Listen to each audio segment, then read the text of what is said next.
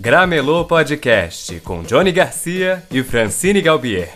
No episódio de hoje, Midsommar, Esquadrão Suicida e modo aleatório. E aí, gente, Johnny Garcia aqui com a Francine Galbier, minha amiga de longa data.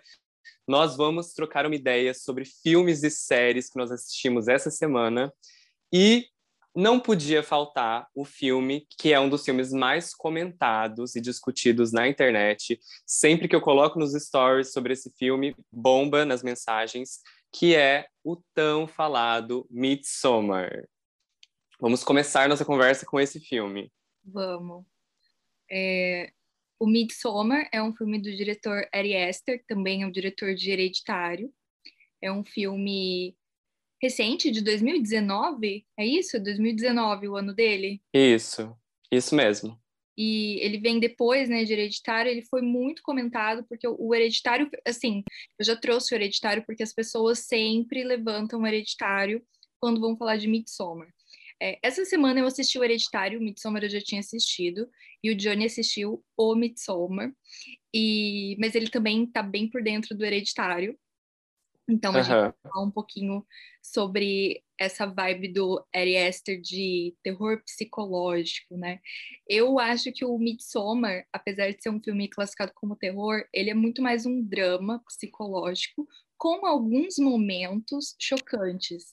Não, eu não colocaria ele como um filme de terror, terror. Acho que ele foge um pouco do que a gente está acostumado, mas por isso mesmo eu gostei, porque eu não sei você, mas eu não curto esse gênero terror, não é uma coisa que me agrada. Então, é, tem a Florence Pugh no elenco, que eu acho que é a alma do filme, a melhor personagem, a personagem mais densa, né? A história gira em torno dela.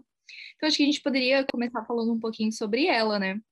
A personagem dela uhum. é uma uhum. personagem um conflito psicológico muito grande, ela está passando por um momento muito difícil de tragédia, de perda dos familiares, né? A irmã dela comete suicídio e acaba matando os pais junto, porque ela coloca, ela solta gás na casa, né? Deixa o gás ligado. E, e o filme já começa uhum. com isso, então a Florence tá, eu não lembro o nome da personagem dela, você lembra? Dani. Dani. Isso, ela tá tentando se recuperar disso, né?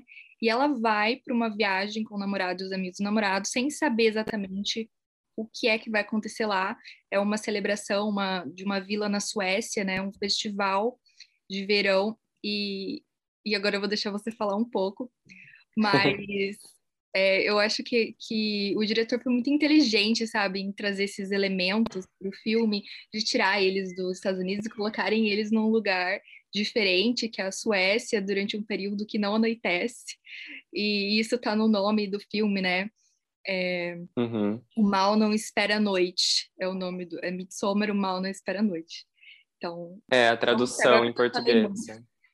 Senão eu começo é. a falar que vai três horas eu falando, não paro nunca mais. Sim, com certeza esse filme ele rende muito. E não é para todos, eu, sinceramente, não recomendaria esse filme para qualquer pessoa, principalmente para pessoas que têm que sofrem com algum tipo de ansiedade, depressão ou até mesmo síndrome do pânico, como eu, porque ele é um filme que com certeza propor proporciona sentimentos é, e angústias que podem desencadear, desencadear até uma crise de pânico ou ansiedade, que foi o que eu senti. Mas, sem dúvida, é um filme que tem uma riqueza muito grande para a gente explorar. Eu, lendo, é, lendo sobre o filme, eu vi, e refletindo sobre o que você falou, né, do terror, porque realmente eu não assisti Hereditário, já assisti alguns trechos, eu acho que ele tende mais ao horror mesmo, né, com, a, com, as questões clássico. sobrenaturais, o terror é. clássico. Mas lendo sobre Midsommar, eu vi que existe um gênero que se chama horror rural, que seria um gênero que teria a ver com esse com esse filme. Não sei muito sobre para falar, mas eu acho que tem a ver com essa coisa do, do dia, né? Essa do questão campo. que você mencionou Campestre, do campo, né? Aquela coisa bucólica, porque ele é bem Isso. bucólico nesse sentido, né? Muito verde, grama, claridade, flores. Isso. E você você deu o início, né, do filme em que a gente conhece a personagem da Dani, que é interpretada pela maravilhosa Florence Pugh. E ela é uma pessoa que e eu acho que assim, isso já faz a gente se identificar com ela logo de cara. Ela é uma pessoa que tem muitos traumas, ela é uma pessoa extremamente vulnerável e todos em torno dela não dão o suporte que ela precisa.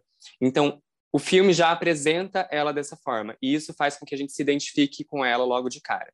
Então, é aquela personagem que você sabe que é vulnerável, que ela tem uma certa dependência do outro, e ela perde toda a estrutura familiar dela do dia para a noite, e ela já tinha alguns problemas com saúde mental, apesar de ser estudante de psicologia, né? Inclusive, a gente vê ela tomando uma medicação. E daí a gente percebe logo de cara que tanto o namorado como os amigos, porque na verdade a gente não vê muitos amigos, ela parece ser uma pessoa meio solitária também. E a gente percebe que ela não tem o suporte que ela precisa. E essa informação que a gente recebe dela, logo em seguida, a gente já embarca junto com ela, né, para essa cerimônia, para essa comunidade que existe na Suécia, que, é, lendo sobre também, eu percebi que é um festival que realmente existe na Suécia até hoje, e é um festival que, lá nos primórdios dele, ele era um festival pagão, da cultura pagã, que realmente tinha esses elementos é, que hoje em dia já não existem mais. Hoje em dia eles foram transformados para um festival que se assemelha com a festa junina aqui no Brasil.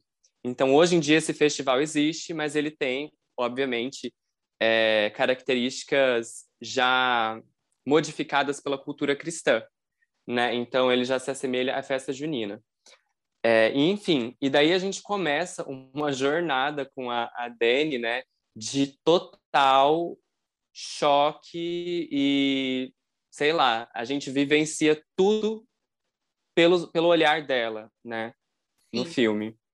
É, uma coisa interessante de falar da personagem é que ela, ela tá no momento que ela tá tendo crises de pânico, né? Então a gente vê ela por diversas vezes entrando em locais, ela tá no avião, indo para lá, ela tem uma crise de pânico, vai para o banheiro, chora, meio que grita em silêncio, né? Daí volta e logo que eles desembarcam e e assim, é muito claro que os amigos, ela viaja com o namorado e os amigos né? E tá muito claro para ela e pra gente que os amigos não queriam ela ali, nem o namorado dela. Ela meio que vira um peso morto naquele momento da vida dela, que ela tá passando por essa, né, por uma tragédia que o namorado não tem coragem de terminar com ela, mas o namoro deles não não não vai bem.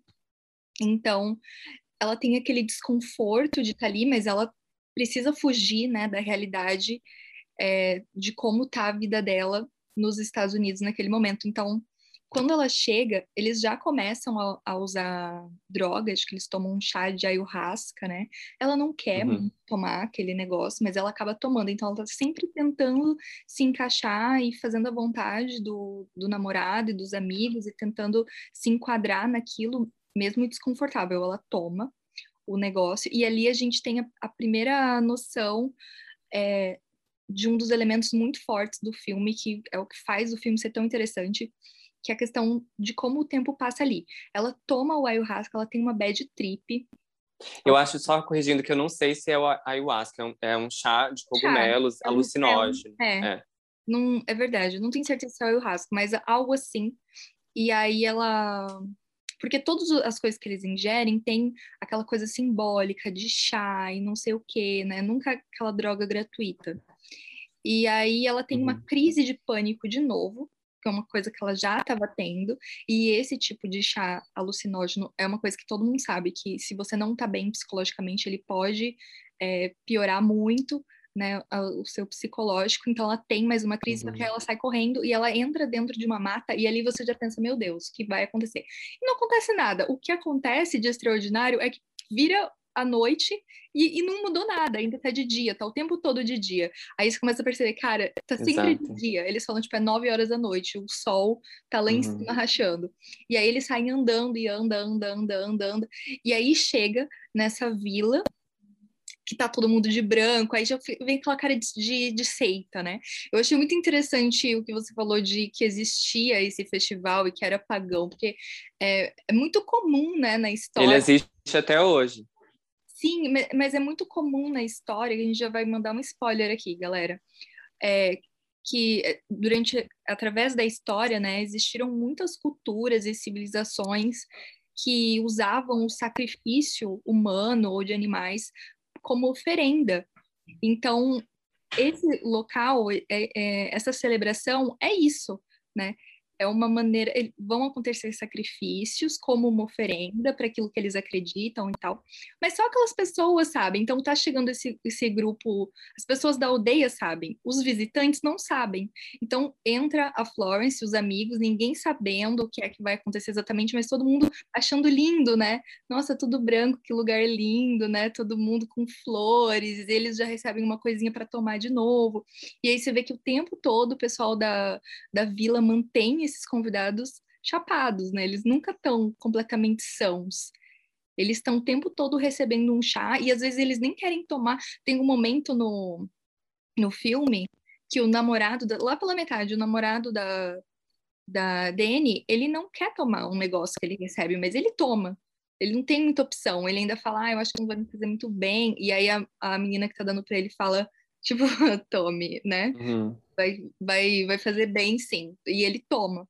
Então, é, esses, eu acho muito interessante como o diretor traz esses elementos para um filme de terror, onde a gente está acostumado geralmente a ver um local escuro e noite, sabe? E ele é sempre está trabalhando com elementos realistas, né? Então existe esse lugar onde nunca escurece. É normal na Europa, né? Durante alguns períodos que isso aconteça é pela estação uhum. do ano. É, existe esse festival, existe essa cultura, existe essa crença, existem essas drogas, tudo aquilo é muito real, né? Existem os problemas psicológicos que a gente está vendo. Então, eu gosto disso. Não é aquele terror assim, ai, sobrenatural, ai, o espírito, a possessão, não sei o quê. Não estou dizendo que isso não existe, tem que ver da criança de cada um. Mas eu estou dizendo que é muito clichê isso, sabe? Eu acho que não causa mais um.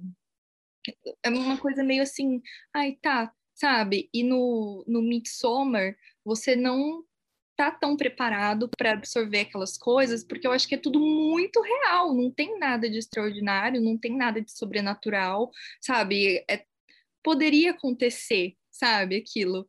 Então, uhum. eu acho que é. ele acertou eu, muito, eu... sabe? Ah, sim, com certeza ele acertou. Ele fez um estudo muito. Primeiro, assim, é... o Ari Aster, né, o diretor, eu acho que ele, ele a cabeça dele é uma coisa muito interessante, né? Sim. Um pouco perturbado, assim, um pouco preocupante, assim, porque as ideias, as ideias que surgem dele, sim, são bem interessantes. Mas falando sobre esse com... elemento. Desculpa te interromper, mas assim, eu acho que quem gosta de trabalhar ah. com terror psicológico, né, já tem uma cabeça meio. Não uhum. sei difícil. É, então. E, e, ele fez um estudo, ele fez um estudo muito aprofundado da cultura nórdica. É, e, nossa, de vários elementos é, de culturas primitivas, e, e ele também permitiu que a imaginação dele também transformasse a obra. Então, tem várias influências para essa construção dessa comunidade e porque você percebe no filme que é algo muito bem estruturado, ele realmente pensou em cada detalhe, o comportamento, depois a gente vai aprofundar mais essa questão do, do comportamento né, né, dos participantes dessa, dessa comunidade, tudo é muito específico, é, cada, cada gesto, cada sentido, então é realmente uma experiência, como eu falei, como a gente tem uma identificação muito forte com a Dani, a gente vivencia tudo no filme da mesma forma que ela está vivenciando. É, o elemento do dia é uma coisa que eu quero explorar, porque você mencionou, e que eu acho que é uma coisa muito importante no filme. É, o fato do filme se passar, a, acho que tem menos de um minuto no filme em que é, são cenas escuras. É, o fato do filme nunca escurecer, ele sempre estar de dia, é, é um elemento extremamente perturba, perturbador no filme. Não é um alívio, é muito pelo contrário. As, e eu só fiquei imaginando se eu tivesse assistido esse filme no cinema. Eu jamais assistiria esse filme no cinema, porque eu com certeza teria uma experiência muito forte de pânico ou de ansiedade, porque é aquelas figuras aterrorizantes e ao mesmo tempo totalmente iluminadas é algo muito perturbador, talvez muito mais do, do que se fosse à noite. Porque, para mim, essa questão do dia e da luz, ela simboliza a consciência. Né? Se a gente for pensar no simbolismo do sol, da iluminação, simboliza a, a consciência de forma geral. E quando esses elementos horríveis começam a surgir, você percebe que é um excesso de consciência, é um excesso. É... E, e, e, a noite, ela simboliza justamente o sonho, né? Que tem um momento no filme em que ela sonha. É um, acho que é a única cena que está de noite. E você vê que fica mais confortável. Parece que tem uma realidade maior ali quando está de noite. Sim, é Porque é quando a gente está de noite, é mais natural a gente ter esse tipo de pensamento. De dia, a gente não está acostumado a ser confrontado pelo, pelo nosso inconsciente. Então, o horror desse filme vem desse confronto daquilo que geralmente é inconsciente, que são essas coisas horrorosas, né? Que, que esse simbolismo forte, ele vem de dia. Então, ele vira um fator enlouquecedor. Não sei se deu para entender o que eu quis dizer. Sim, e você mencionou é, esse momento, essa cena em que ela sonha e que está de noite. É interessante, eu não lembrava disso, porque, assim, de certa maneira, o diretor mostra pra gente o que estava passando na mente dela e que, e que aquilo, né, se ela sonha que está escuro e que as pessoas estão indo embora e abandonando ela ali, de certa maneira, porque ele está dizendo pra gente que ela está extremamente incomodada com aquele cenário que está sempre na luz do dia, né? Tipo, ela tá sonhando que tá à noite. Então, isso é muito interessante mesmo, não tinha pensado. E ela muito. sonha que o namorado e os amigos saíram na caladinha, né, da noite e largaram ela para trás. Então, de certa uhum. maneira, já mostra que ela tá extremamente incomodada de estar naquele lugar.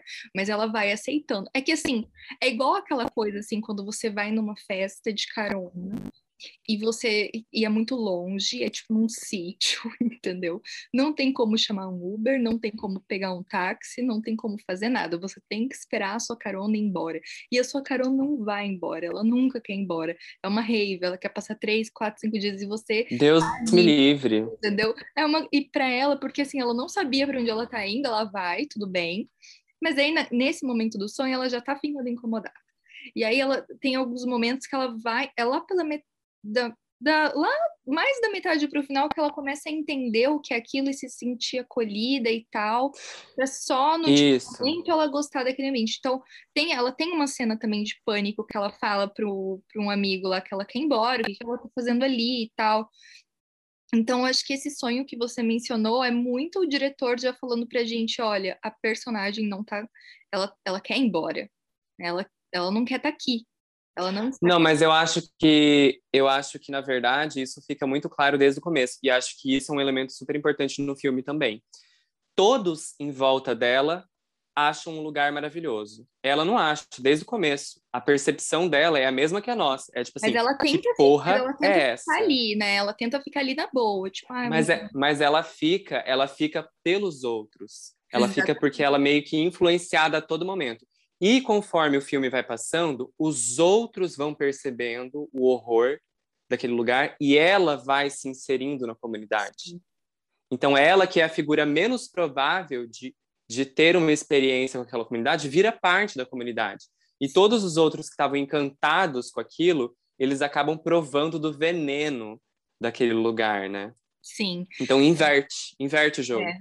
Isso é bem interessante também, porque, assim, é, o namorado da Dani, a gente só lembra o nome dela, né? Eu não lembro o nome dos outros personagens. Mas o, o namorado dela e os outros amigos estudam antropologia, é né? Thomas, eu acho.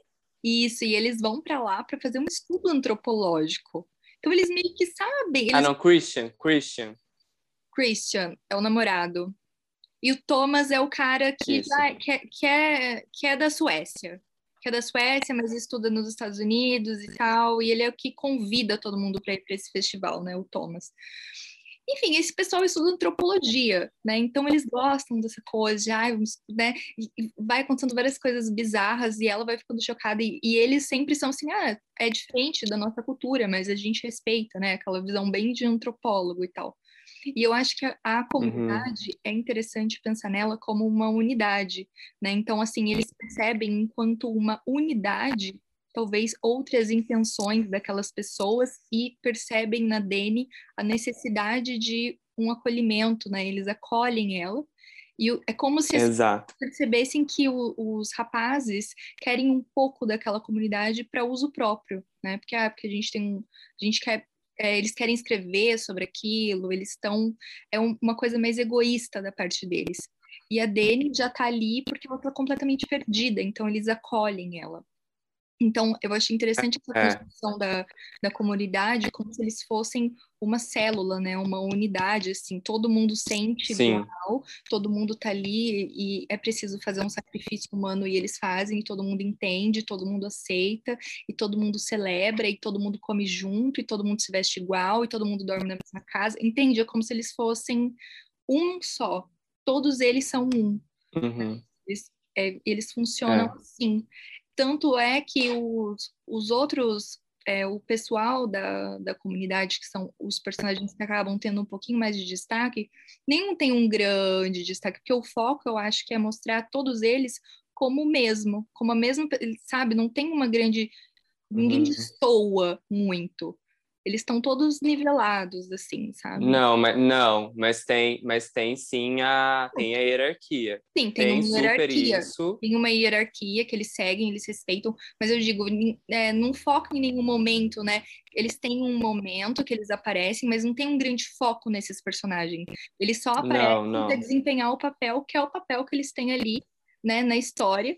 Mas uhum. o foco tá sempre nela e nos convidados, porque eu, eu vi muito isso. Eu não sei a sua visão da comunidade, mas eu entendi eles como essa célula que todos são o mesmo, sabe? Sim. São... Não, isso fica muito claro. Isso fica muito claro em uma cena, né? E, e é justamente isso que eu te falei. É muito importante o início do filme e essa sensação de desamparo que a Dani tem e que a gente sente por ela, a gente fica assim, meu. E, e isso eu vi uma análise depois que eu até posso falar. É, por que ninguém faz nada? Porque ninguém, tipo, ampara essa mulher? Porque todo mundo é omisso. E, de repente, no filme, a gente vai entendendo que esse amparo vai acontecendo dentro da comunidade. Sim. E o final do namorado, uma coisa que eu não tinha pensado assistindo o filme, que eu vi uma análise depois, o final trágico do namorado, gente, que é uma coisa horrorosa, é, simboliza a atitude dele perante a, a relação. Né? Ela tem a decisão lá como a rainha de maio, que já é uma coisa assim absurda, né? Dela ter chegado a esse patamar, né? E a decisão dela tem tudo a ver com o comportamento dele perante ela, de paralisia e indiferença. Esse é o destino dele final. Ele morre tendo que ser indiferente à própria morte. Então ele foi indiferente a ela o filme inteiro e no final é como se ela ela falasse, então morra com a sua indiferença, entendeu? Então é muito forte isso, né? Só, só uma coisinha para fechar em relação a, ao filme como um todo, eu acho interessante para quem curte psicologia, né, ler Totem e Tabu e o futuro de uma ilusão do Freud, porque eu acho que tem tudo a ver com essas questões culturais, antropológicas, é, da construção da nossa sociedade ocidental, né, com os valores cristãos, por que, que algumas coisas são inadmissíveis para a gente e no passado não era assim, né? Então tem tudo a ver essa construção de valores e, e como isso é poderoso e forte dentro de nós. Tipo, a gente acha, às vezes, a gente tem uma ilusão de que a gente, ah, eu, sei lá, eu sou diferente, a cultura, eu sou meio, sei lá, a cultura não faz tanto parte da gente. Quando a gente vê um filme desse, a gente percebe como certas coisas são inadmissíveis para nossa consciência, para nossa psique, né? E literalmente podem fazer a gente enlouquecer. Então a cultura está dentro de nós a todo momento, né? É uma ilusão a gente achar que a gente é algo à parte, né? Então eu achei isso bem interessante. É, sobre o Thomas, que eu acho que é um personagem interessante também, que é o amigo que convida, né? Você tocou nessa, questão do acolhimento que a gente estava falando, que a comunidade acolhe a Dani. É, é engraçado que, assim, no desenrolar da história, desde o início, quando ela chega lá na casa dele, sabe? Que, que ela. Que assim, o namorado dela, desde o começo, tem um desprezo e tem essa indiferença mesmo por ela, e ele tá só tolerando ela porque ele não sabe como terminar com ela naquele momento, né? Então, é, a gente vê isso desde o início, e aí tem essa cena quando ela vai para casa do Thomas, que eles estão planejando a viagem, a maneira como ele fala com ela já é diferente. Ele já é muito mais atencioso, ele olha para ela, ele olha para ela de um jeito diferente. Daí eles vão, viajam. Isso, Parece é verdade. Interesse nela, assim, né? Ele trata ela com carinho, com uhum. cuidado. E o namorado nem aí, sabe? Aquela coisa assim, nem parece que, que eles namoram. Quando eles chegam na comunidade, é aniversário dela. o namorado esquece que é aniversário dela. E aí o Thomas chega para ele e fala: é aniversário da Dani, né? E o Thomas faz um, um desenho dela e dá para ela de aniversário e tal. Então, eu acho que de certa maneira ele já tinha olhado para ela dessa maneira como alguém que poderia ser acolhida, né? E, ah, sim, ele já percebeu todos os traços, né? É, e ele vai aos poucos trazendo ela mais próxima dele, que acaba sendo mais próximo da comunidade, porque ele é dali, né? Aquela é a família dele. E aí eles têm uma uma eles os dois têm uma identificação que ela não percebe, né, de início assim, porque ele não fala explicitamente, uhum. mas quando ela quer ir embora, que acontece lá o sacrifício, que é o momento mais chocante assim que você fica, meu Deus do céu, que que é que tá acontecendo? E ela fala que ela não, que foi o momento, só para falar que foi o momento que eu parei de assistir o filme, tá, gente? Só para deixar claro, porque eu vejo as pessoas falando, tipo a Fran mesmo, ela não fica tão impactada com as coisas como eu. Então, só para dizer assim que nesse momento do filme que tem um, uma cena de sacrifício, de suicídio, eu tive que parar de assistir o filme, porque realmente é muito forte, é muito forte mesmo. Essa foi a cena que eu, que eu, levo, que eu tava meio deitada e eu sentei. Sabe quando você fica mais perto da televisão? Sabe quando você fica, meu Deus, quero ver até o final agora o que é, é. que vai acontecer. Mas tem esse momento do sacrifício, a Dani quer ir embora, e aí o Thomas chega para ela e fala é, que ele entende ela, porque os pais dele também, ele perdeu os pais dele cedo e tal, num incêndio e tal. Uhum. E ele meio que já estava antecipando para ela o que, que a gente ia ver depois, né? Porque o que a gente entende então é que os pais dele se sacrificaram, mas que ele via aquilo de outra maneira, né? Então, eu acho que ele vai mexendo na cabeça dela, sabe, aos poucos, sem ela nem perceber, mas ela vai é. sentindo dele isso que ela não tinha do namorado, sabe? Ela vai vendo uma pessoa que se não só dele, mas também não só dele, mas a questão a, a ausência da figura feminina na vida dela né? Porque no filme já, inicia, já começa com o suicídio da irmã. Então a gente nunca vê ela com mulheres, a gente sempre vê ela cercada desses homens que são todos uns babacas, que você sente ódio o tempo todo, como eles são filhos da puta com ela. E essa coisa, eu achei assim que é legal que você mencionou a questão do rolê, né? Tipo assim, ah, quando você vai dar rolê com alguém, isso para mim pega muito forte, é uma coisa que, que eu super me imaginei. Porque eu sou uma pessoa que eu, eu tenho síndrome do pânico, então eu, eu sou assim. Bom, a gente já deu rolê junto, você sabe. Eu preciso, tipo assim, daquela segurança do amigo e da amiga. Tipo assim, um dos pavores que eu tenho, tipo assim, nessa coisa de você dar rolê em lugares desconhecidos tal, é tipo assim, é de repente me ver sozinho, perder, me perder dos meus amigos. Então, isso é uma coisa que já gerou em mim crises de pânico, e eu acho que pega muito nesse lugar, além das, da questão das substâncias. Porque então, só falando para as pessoas, porque muitas pessoas me perguntam assim, ah, mas por que, que esse filme é tão forte? O que, que tem no filme? Não dá para explicar muito, porque não se trata muito das cenas em si, mas da sensação de enlouquecimento mesmo que esse filme te traz. Porque você se imagina, para quem já usou algum tipo de substância, você imagina você tendo uma bad trip, tipo, num lugar insano, com coisas que ninguém no mundo conseguiria lidar e, tipo. Um gente estranho, todo mundo é... branco, lugar muito claro. Todo mundo estranho, bizarro. Tipo assim, eu odeio esse tipo de coisa. Eu odeio qualquer tipo de coisa que traga um sentimento de estranhamento, de bizarro. Ainda mais quando você usa alguma coisa. Tipo, quando você usa algo, tudo que você quer é uma coisa leve, tranquila, acolhedora, qualquer tipo, pra, pelo menos no meu caso, qualquer tipo de situação perturbadora vira uma bad. Horrível. Então, isso, só de você se colocar num lugar, você já, eu já comecei a ter a sensação de loucura, de tipo assim, dissociação, horrível, horrível. Então, então é isso, esse filme é muito. É, uma coisa que eu acho que é, muito incômodo no filme. Não incômodo assim, mas que eu, por exemplo, naquele local não ia aguentar. É aquela coisa de dividir. Porque assim, todo mundo dorme. Não, não, ninguém tem uma casa, né? Aí que tá aquele negócio da. Ai, a célula, né? tipo, a comunidade é. tão, eles não têm uma casa, eles têm um lugar que eles comem, eles têm um lugar que eles dormem, eles têm um lugar que ninguém pode entrar. Eles são vários locais, né? E todo mundo meio que dividindo, dividindo tudo. Não, não, não existe o individualismo ali. Aí, não, não existe o individual. É, não existe. E aí todo mundo dormindo né, num quarto, bebê chorando, barulho, conversa, não, sabe? É, eu imagino que é um, uhum. um, local que você tem que ter muita força psicológica para você, mesmo sem usar nada, mesmo sem acontecer nada de terrível, você já surtaria. Não você, tô falando qualquer pessoa, porque é, é muito diferente do que a gente está acostumado, sabe? Tipo, num, muito. Muito diferente. Mas é, é.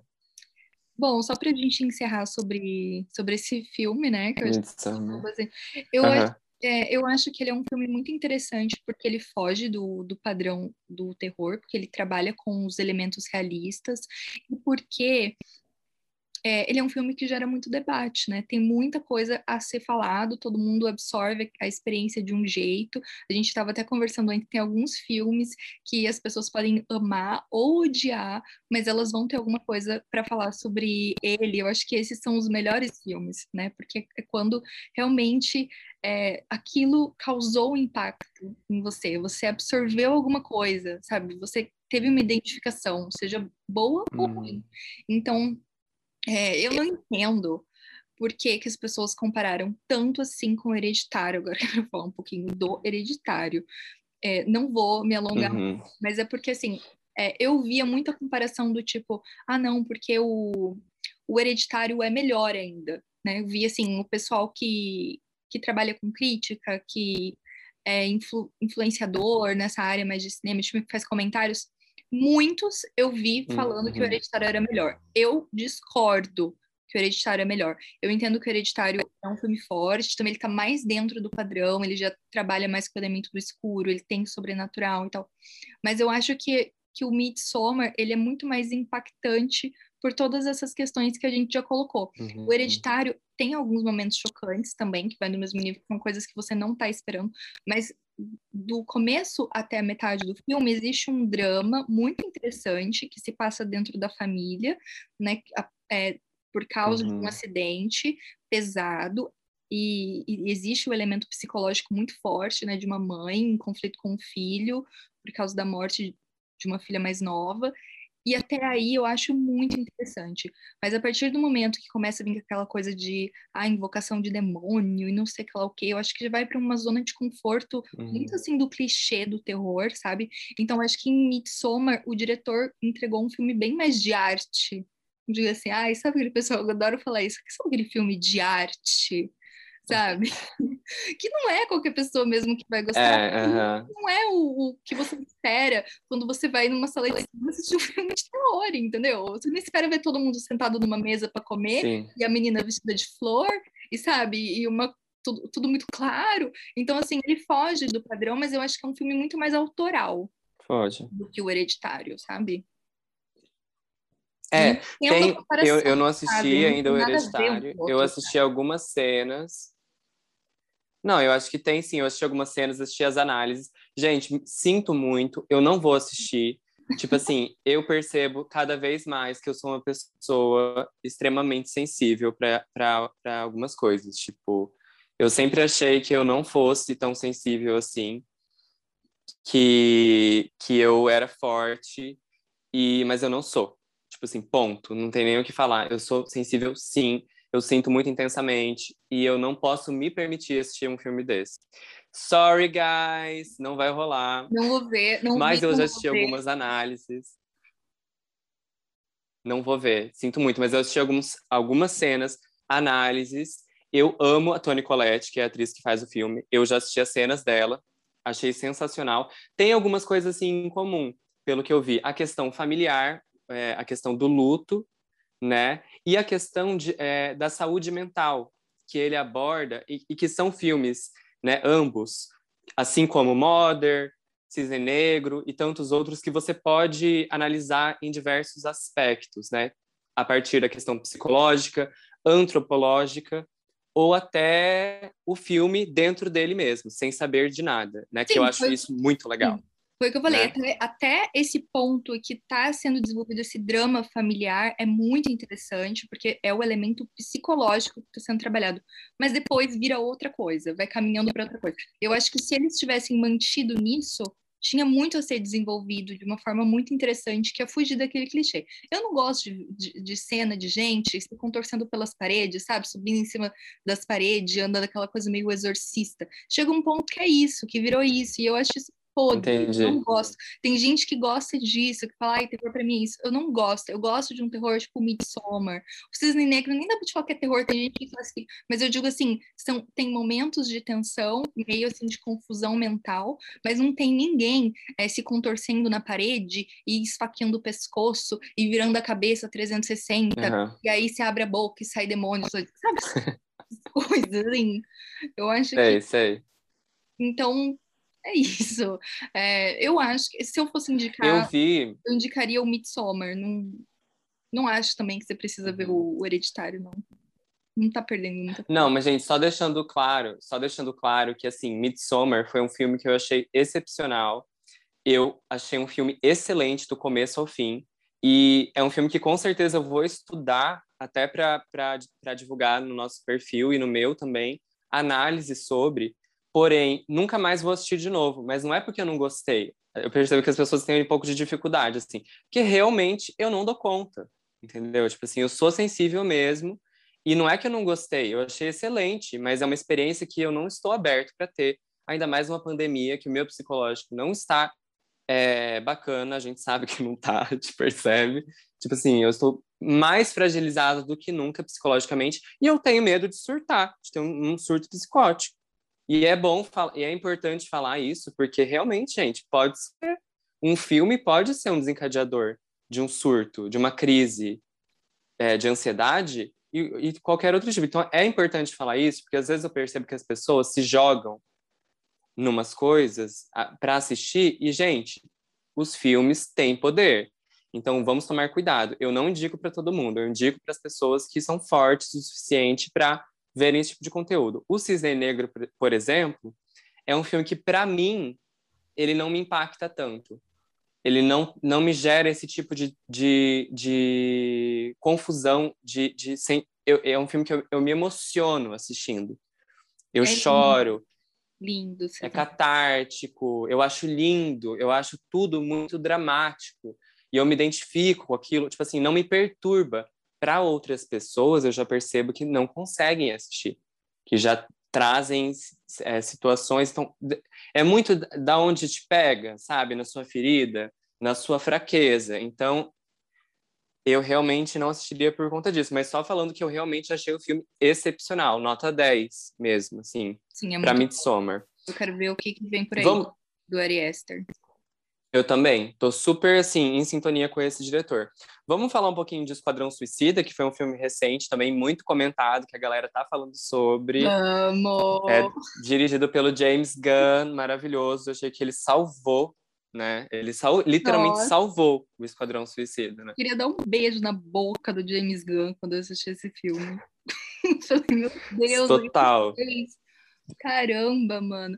É, Olha, eu não tava dando um real pro Esquadrão Suicida, mesmo com o trailer, mesmo com o James Gunn.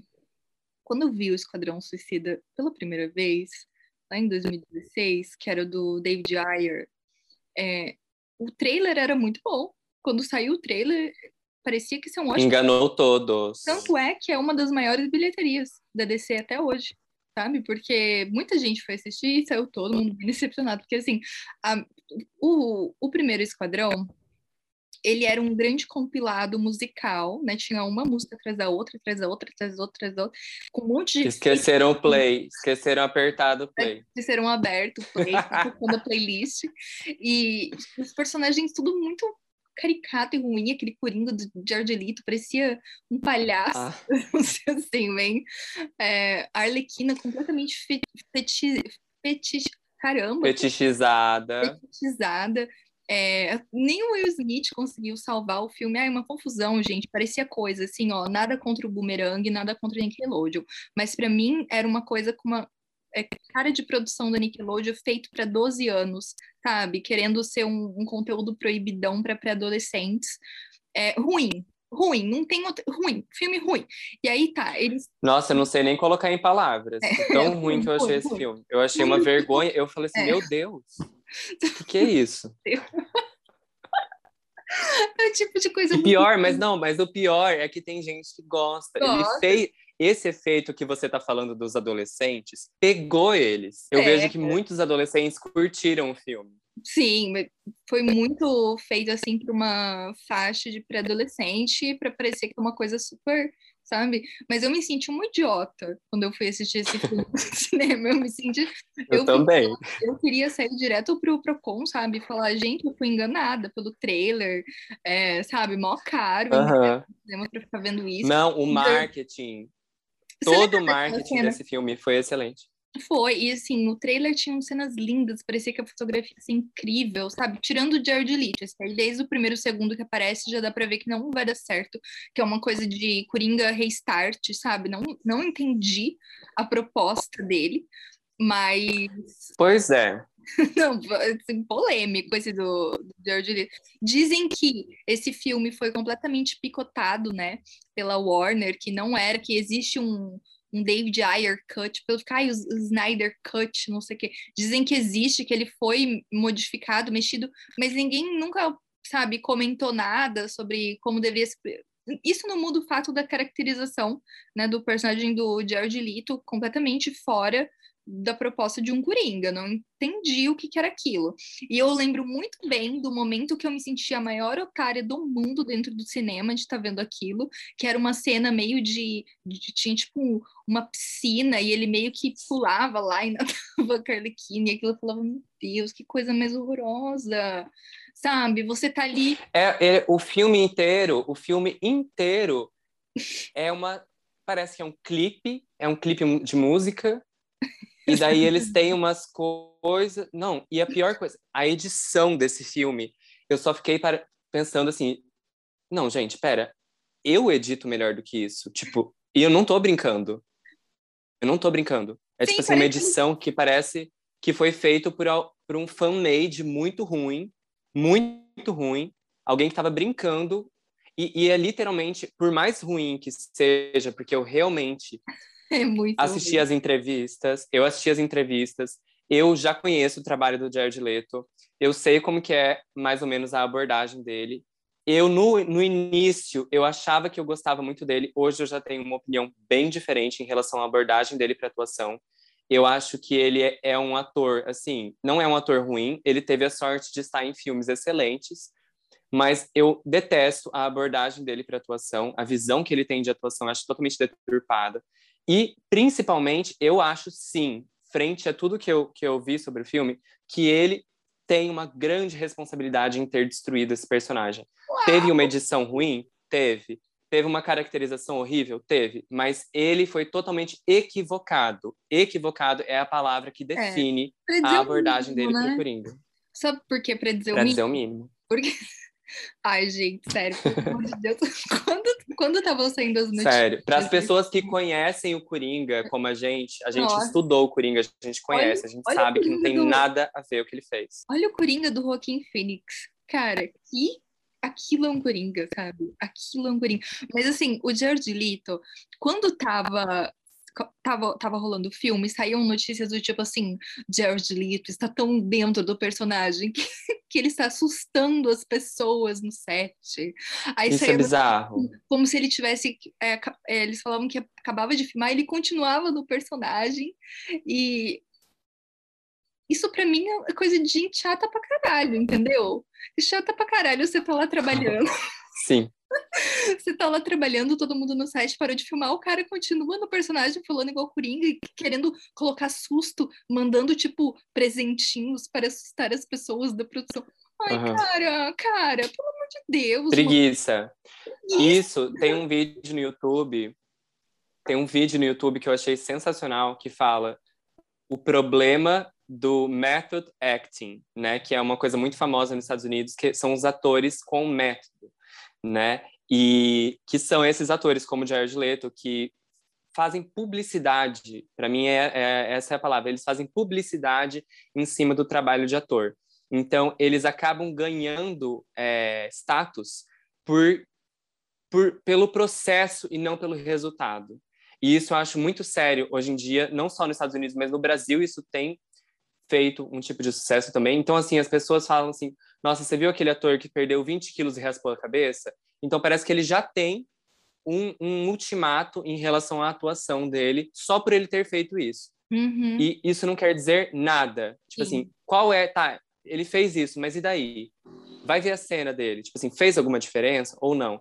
Porque, e daí, é, esse vídeo que eu, que eu vi sobre o método acting, né, que é uma coisa muito famosa nos Estados Unidos, é, que ficou, ficou difundida através do Lee Stra eu sempre esqueço sobre o nome dele, deixa eu pesquisar. Você sabe, amiga? O Lee Strasberg. Isso, Lee Strasberg, que foi quem fundou o método, né? Se baseando no Stanislavski, mas ele deturpou muito do método Stanislavski, e ele que defende essa ideia do ator usar a sua própria vida, a sua própria história, misturar mesmo Entendi. ator e personagem. personagem. Ficar dentro do Isso, personagem. Que isso. E daí eu vi nesse vídeo uma crítica muito grande, que geralmente os atores que têm o aval para fazer isso são homens, né? E, e, que ganham uma, uma, tipo assim, um sinal verde para ter todos os tipos de, de comportamento que você falou, de ser cuzão mesmo, de chegar e desrespeitar as mulheres, de desrespeitar a equipe que estão trabalhando e, e, de ser louco mesmo. Ah, meu personagem é louco, então vou ser louco também e tal. E a gente vê pouquíssimas mulheres, por exemplo, tendo esse tipo de comportamento. Por quê? Né? Porque daí elas ganham uma fama de louca, né? Depois a gente pode até entrar nesse assunto difícil de como de trabalhar junto, né? A fulana é muito Isso. difícil de trabalhar. Muito Mas difícil. Que eu acho que, que o, o, Tem mais alguma coisa? Você ia falar? Eu te interrompi. Não, não, é isso. É, não, que muitas atrizes muitas atrizes, por muito menos, na verdade, por simplesmente terem uma vontade de serem mais criativas com os personagens ou, dizer, ou de dizer algum não para um diretor, tiveram a, a carreira inteira cancelada, né? E esses atores têm esse tipo de comportamento assim que é bizarro, sim, e que tem que ser problematizado, principalmente nesse caso do Jared Leto, que ele mandava bosta, né? Ele é, mandava caixinha. Porra, cara, sabe? Se eu tô nessa. E camisinhas, camisinhas usadas, preservativos usados e bosta. Ele mandava para os colegas de elenco. Nossa, e que é uma coisa completamente desnecessária, só para gerar é manchete na mídia, né? Vamos falar a verdade. Exatamente. Mas assim, Exatamente. eu acho que rolou muito da parte dele uma tentativa de competir com o Ledger, que era o Coringa anterior. Por quê? Quando estava rolando as filmagens do Nolan, uma trilogia, né, que teve o Coringa no Dark Knight, é, as pessoas falavam do Heath Ledger que ele não que ele Nossa tá... amiga, mas a, a pronúncia tá difícil. Heath Ledger, não é? Você falou três, você falou três pronúncias diferentes. É, é, é como que é? Eu... É Heath Ledger. Heath Ledger. Heath Ledger. Então, é, as pessoas falavam que ele estava meio que causando uma preocupação no set, sabe, de filmagem, pela Sim. maneira como ele estava se comportando. Só que no caso dele era muito diferente, porque ele não estava querendo encarnar o Coringa e ficar no Coringa. Ele estava tendo um sério problema com drogas, né? Então, assim, ele estava com os olhos amarelados por causa disso, tanto que ele morre pouco tempo depois de overdose mas ele já estava tendo esse problema. Então, eu imagino que o comportamento estranho que as pessoas estavam preocupadas não era porque ele estava igual o Jared querendo causar, sabe, mandando coisas para as pessoas, não sei o quê. É porque ele estava com um problema sério. Não, é outra coisa. Dependência. Então, eu, mas eu acho que o Jared quis é, levantar esses comentários em torno do Coringa dele também. Ai, olha como ele está no set. Ai, olha como aqui tô falando só meu achismo, tá, gente? Porque me parece que rola um pouco essa competição. Até a mídia compara, os fãs comparam, como olha como foi o Coringa de um, como que vai ser o Coringa do outro. E não deveria, porque são propostas diferentes, entendeu? Diferente. Não ficar rolando essa competição. Mas aí vem alguns e forçam. Eu acho que ele forçou, entendeu? Mas indo para o filme do, do James Gunn, graças a Deus, Isso. Coringa, né? E boa parte do elenco do primeiro filme, que é muito ruim, eles eles não Vazou. ou eles morreram, sabe? Tipo assim, acabou. Acabou aquele povo todo. Não, e você não achou super simbólico? Você não achou super simbólico o que ele fez logo no início do filme de matar quase toda a equipe? É quase como se ele falasse assim, gente, vamos matar esse aqui para fazer outra coisa nova. Sim, não é? não precisa fazer remake. Morreram, acabou. Morreu, É, sabe? Mas assim, é, achei ótimo isso. eu acho que esse filme ele é muito simbólico para a gente ver a importância de um diretor que tem uma visão boa, sabe, da obra. Porque o. David- o filme do David Ayer era a visão dele, e agora a gente viu a do James Gunn. A do James Gunn é muito mais adulta e criativa, né? E, e ele trabalha com esse elemento da ultraviolência que ele não pode trabalhar na Marvel. Né? Você nunca vai assistir um filme da Marvel com um monte de cabeça explodindo e os caras falando putaria, igual ele conseguiu na DC, Uhum. porque Sim, já é pensado para um público mais de 18, né? A, a Marvel é muito family friends, né? Então nunca vai acontecer. total. Então acho que, que foi muito legal a gente poder ver é, um filme de heróis divertido com esse nível de violência, mas que não é um nível que passa, sabe? Que é um nível legal, é divertido, tipo, é, é violento, mas é divertido, é legal, né? É legal ver aquele É. tubarão abrindo, soldado arrancando as tripas, tudo. Tem um gore Sim. nível adequado, né? Total. Não, e eu achei assim, e sempre é isso, né, amiga? Tipo, em tudo que a gente vai assistir, seja música, teatro, cinema, tudo é a proposta. Tudo, assim, o que é bom, o que é, tá de acordo com a proposta. A pessoa se propõe a fazer uma coisa e atinge a proposta dela. Tudo que é ruim é aquilo que a, pe- a pessoa se propõe a fazer uma coisa e vira outra coisa. Mother, para mim, é um deles. Ah, Mas isso a gente deixa pra, a gente se deixa para Eu outro sou dia. aquela pessoa Mas assim, eu filme- gosto de Mother, mas eu mudaria a mãe, eu mudaria isso, eu mudaria aquilo, eu mudaria tudo. É, não, Mother, a gente tem que fazer um episódio só sobre Mother, porque a gente tem muita coisa para falar. Mas nesse filme, eu acho que é isso. Ele se propõe a fazer algo que é abertamente escrachado, sabe? Desde a concepção do figurino, dos personagens, do visual, por exemplo, aquele personagem que espe- espelha as bolinhas. Eu achei aquilo inteiro genial. É um poder que não faz sentido nenhum. que, tipo assim, Todos que é estranho, Sim. é estranho e o personagem é genial, tipo assim, aquele lance dele ver a mãe em tudo, que já mexe uma coisa meio Bates Motel. Super legal. A Arlequina, eu achei que ela foi super exaltada nesse filme, a personagem.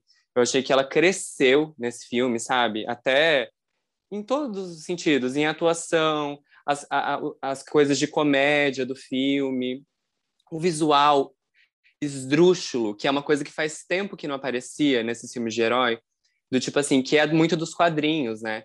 Tipo assim, de respeitar um pouco que nos quadrinhos eles eram esdrúxulos, eles tinham um visual estranho mesmo. Então não é para deixar bonitinho pro filme, é para deixar como é, entendeu? Então eu acho que tudo no filme é, tá de acordo com a proposta dos quadrinhos e com o que ele tá, tem para oferecer. É para ser despretensioso, é para ser legal. A, a trilha sonora finalmente de acordo, né?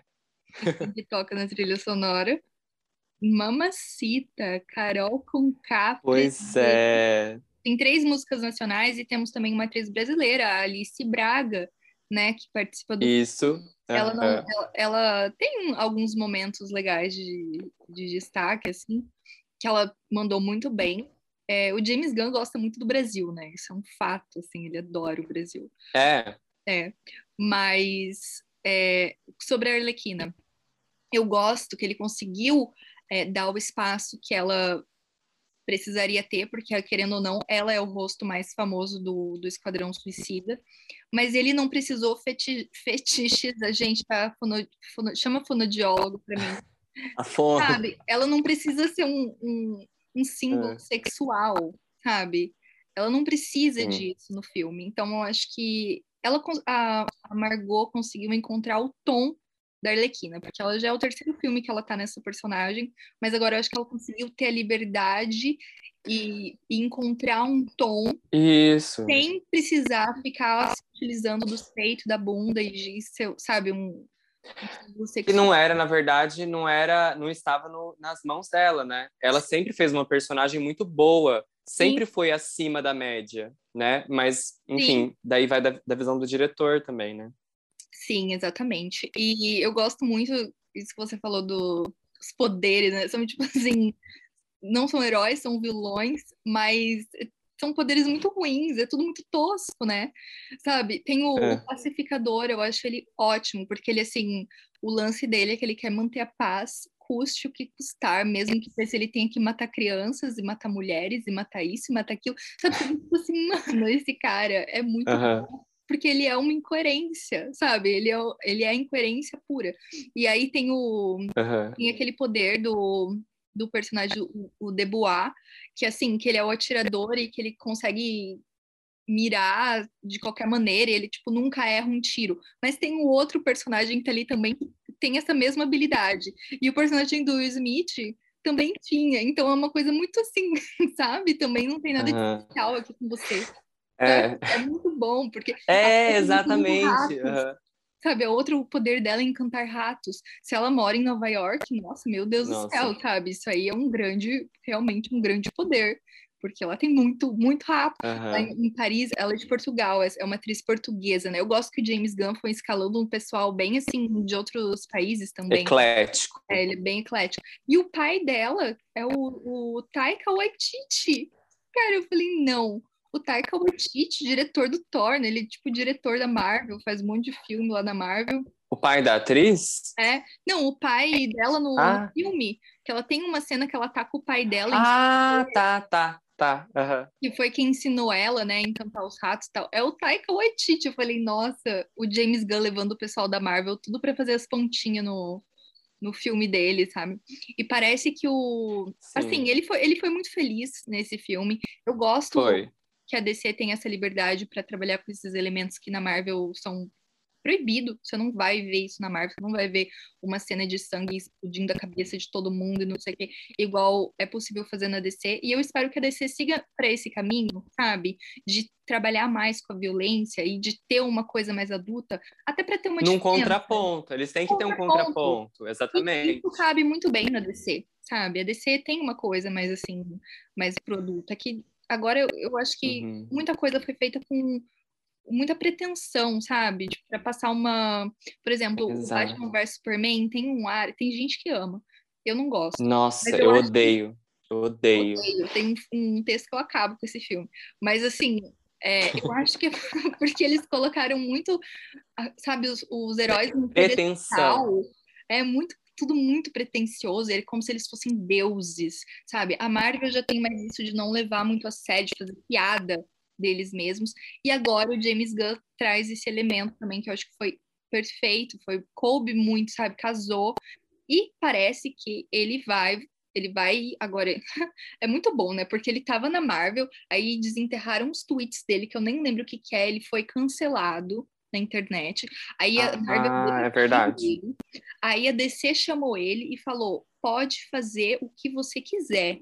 E foi ele que escolheu o Esquadrão Suicida, porque para ele era um território, é, uma zona conhecido. né? Porque ele tinha acabado, ele fez o, o, Guardiões da Galáxia, que é basicamente a mesma fórmula, né? São heróis não tão conhecidos. É uma fórmula de humor. De uhum. heróis não tão conhecidos, que ninguém conhecia direito, que se juntam num grupo, sabe? Tem uma coisa parecida. E ele pegou, mas. E tem esse elemento. Pode tem falar. esse elemento, por exemplo, do, do Tubarão Rei, né? Que é uma coisa que tipo, é quase um paralelo ao Groot, mas uhum. é um Groot totalmente distorcido, que mata todo mundo e que fez muito sucesso nesse filme, né? Esse personagem. E é no muito... trailer eu tinha falado assim: what the fuck? Sabe? Tipo, eu achava que ia ser uma porcaria esse personagem, porque Sim. o visual dele é todo meio errado. Parece que ele foi feito errado, assim. Só que faz todo sentido ele ser assim, né? E é o Stallone. Muito legal, eu curti muito. Muito bom que é o Stallone, só pra. eu é não sabia. É o Stallone. E ele quase não fala nada. Ele fala, tipo, Mano. tipo, não, away. É. É? Hand. muito bom. Assim. Mas é, eu acho que, daí voltando, o James Gunn foi cancelado, demitido da Marvel, foi para DC, lá ele ganhou carta branca, fez esse filme, a Marvel viu que ia sair coisa boa, recontratou ele, ele vai fazer o próximo Guardiões da Galáxia, mas parece que depois ele vai dar um tchau para Marvel, que esse aí vai ser o último, e aí ele vai trabalhar com a DC.